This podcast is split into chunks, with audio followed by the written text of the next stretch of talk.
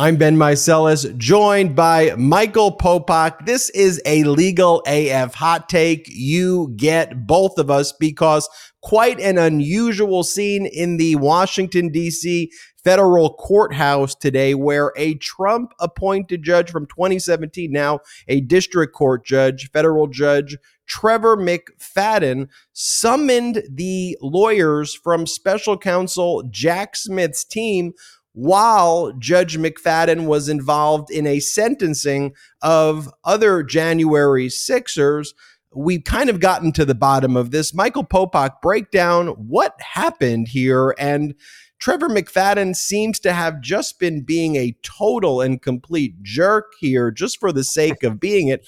And, I hope he's not going to be the judge ultimately who's assigned the case ultimately when special counsel Jack Smith's indicted. So why did he say he brought U.S. Marshals to summon Jack Smith's team to his courthouse? What happened? You know, when when when young you have a bad combination here you've got a very young federal judge he's 45 he was appointed by donald trump he used to work in the Department of Justice. And at one point in his life, he was a cop. Put all that together, and it makes for a kind of surly temperament that Trevor McFadden has shown time and time again when he's ever up with the Department of Justice in front of him, especially anything that relates to Jan 6th. He's the only federal judge that is completely unreliable. No, strike that. He's reliable in all of the sentencing of Jan 6 defendants. He gives them the lowest number that he possibly can give them. He chastises the Department of Justice regularly for for seeking higher sentences than even than than he wants to give them. He's let uh, Jan 6 people who have been uh, uh, convicted of trespassing. He's let them go with probation. When he's handled uh, trials as a bench trial where he's the judge and there's no jury, he's let a couple of them off completely. He is the only judge among those in the DC uh, Circuit Court who regularly is a is a uh, is a thorn in the side of the Department of Justice he, let's put it this way: he's no Amit Mehta, he's no Amy Berman Jackson. I can, I, we could, we could spend all afternoon talking about the judges that'll just be perfectly fine when Donald Trump is indicted later this week. But Trevor McFadden is not one of them, and he showed his true colors just today on something completely unrelated. We didn't know getting up this morning that we were going to do a hot take together about Trevor McFadden because we didn't know he was going to p- try to pull rank, and you know he already suffers from black robe disease. Most, a lot of federal judges do, but he has a, a, a nasty case of it uh, and berates people left and right. And he didn't like the fact that the Department of Justice held up a defense lawyer, and everyone's going to say, "Oh my God, that guy again!" Stan Woodward, who's the lawyer the, the MAGA PAC lawyer, the, the Save America PAC Trump paid lawyer for Walt Nauta in Mar-a-Lago, when he's not doing that, has a cottage industry, um, uh, which a lot of, there's about six or eight lawyers that do this, that represent Jan 6 people. He's got like a half a dozen or a dozen Jan 6 defendants that he defends. One of his defendants uh, was actually had a bench trial in front of McFadden and lost and was being sentenced today at two o'clock. Okay. Well, at the same time, or earlier that earlier in the in the afternoon, earlier or later in the morning, before the two o'clock hearing, because usually there's a lunch break. Um, Woodward was down the hall in the hallway because he's not allowed in the grand jury room because one of his other clients was in the grand jury room with Tom Windom, who's the lead prosecutor for the grand juries, giving testimony testimony we now understand for Stan Woodward, who revealed it, even though the, there's supposed to be secrecy around the grand jury about executive privilege. But again, to be clear, from when people read this in Politico and other places, uh, Stan Woodward is not allowed into the grand jury room. It's the prosecutor. The uh, there's usually a supervising judge, the uh, the grand jury, court reporters, and and courtroom personnel. But the lawyer for the witness is not allowed in. He can wait in the hallway, but he's not allowed in. Well, he waited in the hallway and it took another i don't know it took him till 215 218 to finish with his client in the grand jury and then run down the hallway to go to go uh, hook up with a waiting pissed off trevor mcfadden. Well judge mcfadden was so pissed off that he had to wait 20 minutes okay? And, and i don't know if anybody got him a note All Stan Woodward had to do was let the bailiff know that he's down in the grand jury room because he's got a witness there, so the judge isn't pissed off. But uh, for all we know, Stan Stan Woodward, who, who likes to poke the Department of Justice as well, didn't do that. Showed up late, and the judge said, "Where were you?" Stan Woodward said, "I was down the hall, grand jury, got a witness." with, with you know with the Department of Justice, and I had to wait in the hallway until he came out because it was important. And he said, "Get the get get the Department of Justice down here. Get." And, the, the, courtroom personnel, as the reporting was, was like, "Sorry, judge, like get get stop the proceedings at the grand jury." Now let's stop right there. This judge, okay, is not the supervisor of the of all grand jury activity. That is Chief Judge Jeb Boasberg. He didn't go to Jeb Boasberg and say, I got a problem with your grand jury. I got a problem with your Department of Justice down there. They're late for 20 minutes for a sentencing. He just took it upon himself to call Tom Windom, make him stop in the middle of examination of a witness in front of a grand jury. He had to stop what he was doing, come down the hallway, and stand in front of the judge to be chastised, which they did off the record with a kind of a blur. We it's a it's a machine that makes white noise so that the court reporter the court reporter can hear hear it and she's taking it down, but nobody else in the courtroom can hear it. And the reporting is it was quite animated between the two of them. Ben, what the heck is going on with McFadden? He's, he's obviously trying out to be the judge for Trump when he's indicted later this week. Let's stop cutting down trees to make toilet paper. It's true. Humans are cutting down tens of thousands every day just to supply the American need for toilet paper. And the worst part is that when we use trees for toilet paper, it's just one use and done. It obviously can't be recycled or reused, so it just goes straight into our water system. That's why I made the switch to Reel Paper. Reel is 100% bamboo, so we're using a plant that grows fast, can be harvested and regenerated like grass on a lawn, and it doesn't impact entire ecosystems of forests. Reel is the best kind of eco friendly product because it doesn't feel like you're sacrificing something to help the earth. In fact, it feels like an upgrade. It's always shipped free to my door in plastic free packaging, and I can schedule it on a subscription so that it comes exactly when I need it. And I never have to worry about forgetting to buy any at the store. Reel is now partnered with One Tree Planted. With every box of Reel that you buy, they are funding reforestation efforts across the country. So, unlike the other TP that cuts down trees, Reel is helping to actively plant them. I'm thrilled to have Reel Paper as a sponsor to align my eco goals with a product that nature makes me use every day and to avoid further impact on the planet. Reel Paper is available in easy, hassle free subscriptions or for one time purchases on their website. All orders are conveniently delivered to your door with free shipping in 100% recyclable plastic free packaging. If you head to reelpaper.com slash legalaf and sign up for a subscription using code legalaf at checkout, you'll automatically get 30% off your first order and free shipping. That's R-E-E-L-P-A-P-E-R dot com slash legalaf or enter promo code legalaf to get 30% off your first order plus free shipping. Let's make a change for good this year and switch to Reel Paper. Reel is paper for the planet.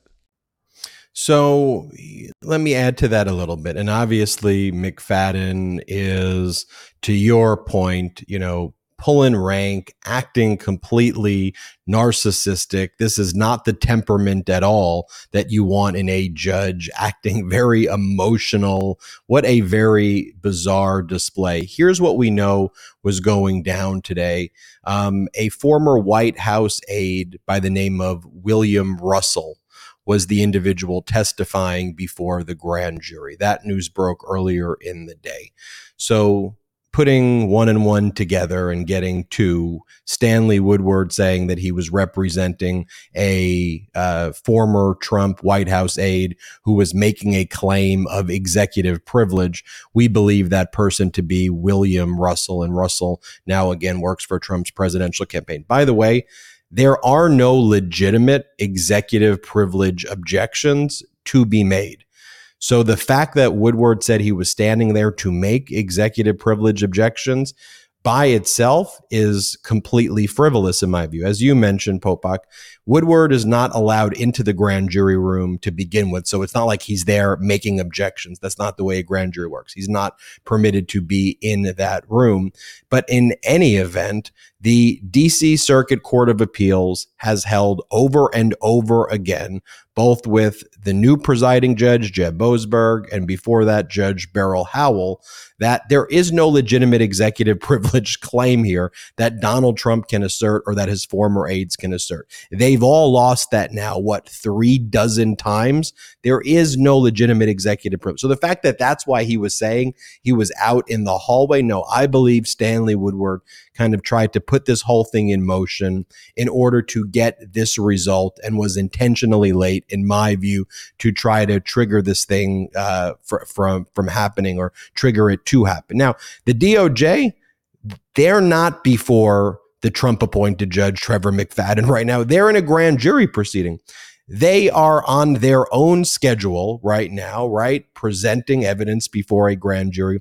Whether that goes 10 minutes over, 20 minutes over, I get if the DOJ is before Trevor McFadden, the judge, and they cause a delay while they're in front of him, a judge could get mad. Even if they were before him, that's an odd way to act. He sent the U.S. Marshals to go after special counsel Jack Smith team and summon them to bring them. It seems fine just to, I don't know, maybe tell the clerk, hey, can you reach out there or call somebody at the special counsel's office to let them know. So this whole thing was a stunt uh, to begin with. But special counsel Jack Smith team, they don't work for Judge McFadden. So Judge McFadden created this scene. He knew that media was going to be present at this sentencing. It was a high profile sentencing. It was a bench trial before before Judge McFadden, um, who was convicted before Judge McFadden. So to be fair, McFadden found this individual, Frederico Klein, guilty. Frederico Klein worked in the State Department during the Trump administration and was a January 6th insurrectionist. But ultimately, what McFadden does with these is, is has very kind of minimal sentencing uh, for them.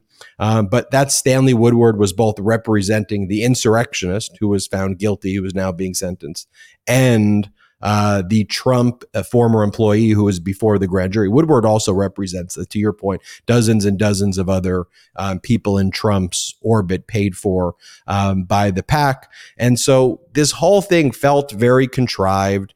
The, the judge called ultimately Thomas Windom, who's one of special counsel Jack Smith's top prosecutors on the special counsel's team went there. Everything, the proceedings were under seal. But, you know, again, just to, to my point that I said, like, that's not judicial temperament that you want. That is a judge acting completely erratic. And to your point, it's a it's a 45 year old Trump appointed judge who is trying to prove a point, and then you know he makes that horrific he makes this horrific statement in open court accusing, and he was saying it tongue in cheek, but it's not a funny joke, accusing special counsel Jack Smith's team of, of obstructing his official proceeding. Because one of the things that the DOJ has been charging insurrectionists with is obstruction of an official proceeding. So um, Judge Trevor McFadden accused, you know, basically said, now they're obstructing an official proceeding.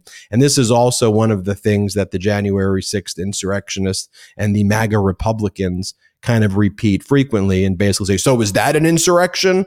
You know, and and make light of these very very serious events. And so, well, well uh, before you leave that point, he he didn't say tongue in cheek suggest he did it with humor. He didn't. He's he's didn't do it with humor. He said, "Now that's an example of uh, interfering with an official proceeding. The fact that you're late in my courtroom for this." For this, he also, by the way, you just let's not leave Frederico Klein for a minute. He's letting him out against the Department of Justice's uh, uh, over their objections until he is sentenced in November, despite convicting him of a series of felonies and misdemeanors. He also did not agree with the Department of Justice in the bench trial that uh, that he should be given a, a weapons charge.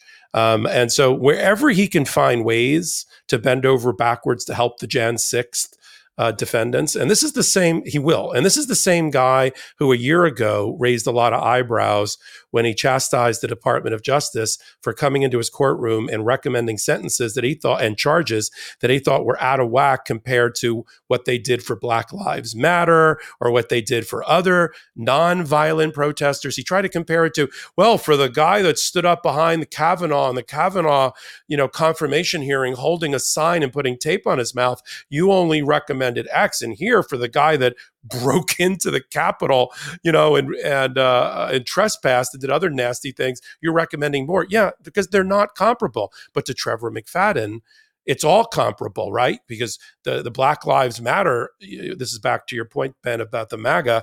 Black Lives Matter was riots and burning down cities all around America, which is basically untrue. There was looting that was going on behind peaceful protests, having one not having anything to do with the other. But to McFadden and his worldview, so look, that's what happened today. I'm sure there's more detail we can provide. The thing that worries me is let me make two things clear. One, he's not the judge yet for the eh, once uh, Trump is indicted later this week or early next week. There will be a judge assigned. He is one of many, most of which we're fine with. He is the Cannon like trial judge, and we are, you know, biting our fingernails, hoping that that wheel doesn't spin and land on Trevor McFadden, because yes, that would be a pro-Trump move would be not great. Let's just put right. it that way. It would be terrible. Um, uh, but you know, let's we'll follow that. That's why it's important that you follow these breaking news updates because they all build on top of each other. There's a lot of pro democracy judges in Washington D.C. There's Trump appointees who are like Trevor McFadden. So that's the importance of elections, folks. And, uh, you know, we're never going to sugarcoat it here. We're going to tell you how it is. And the way Judge McFadden acted today is certainly not the judicial temperament we support here at the MeidasTouch uh, Network and on Legal AF. Thanks, everybody, for watching. Hit subscribe. Make sure you subscribe to Legal AF. Wherever you get podcasts, search Legal AF, hit subscribe. Tell your friends, family, coworkers, colleagues, neighbors, anybody you know about the show. See you next time. Hey, Meidas Mighty. Love this report?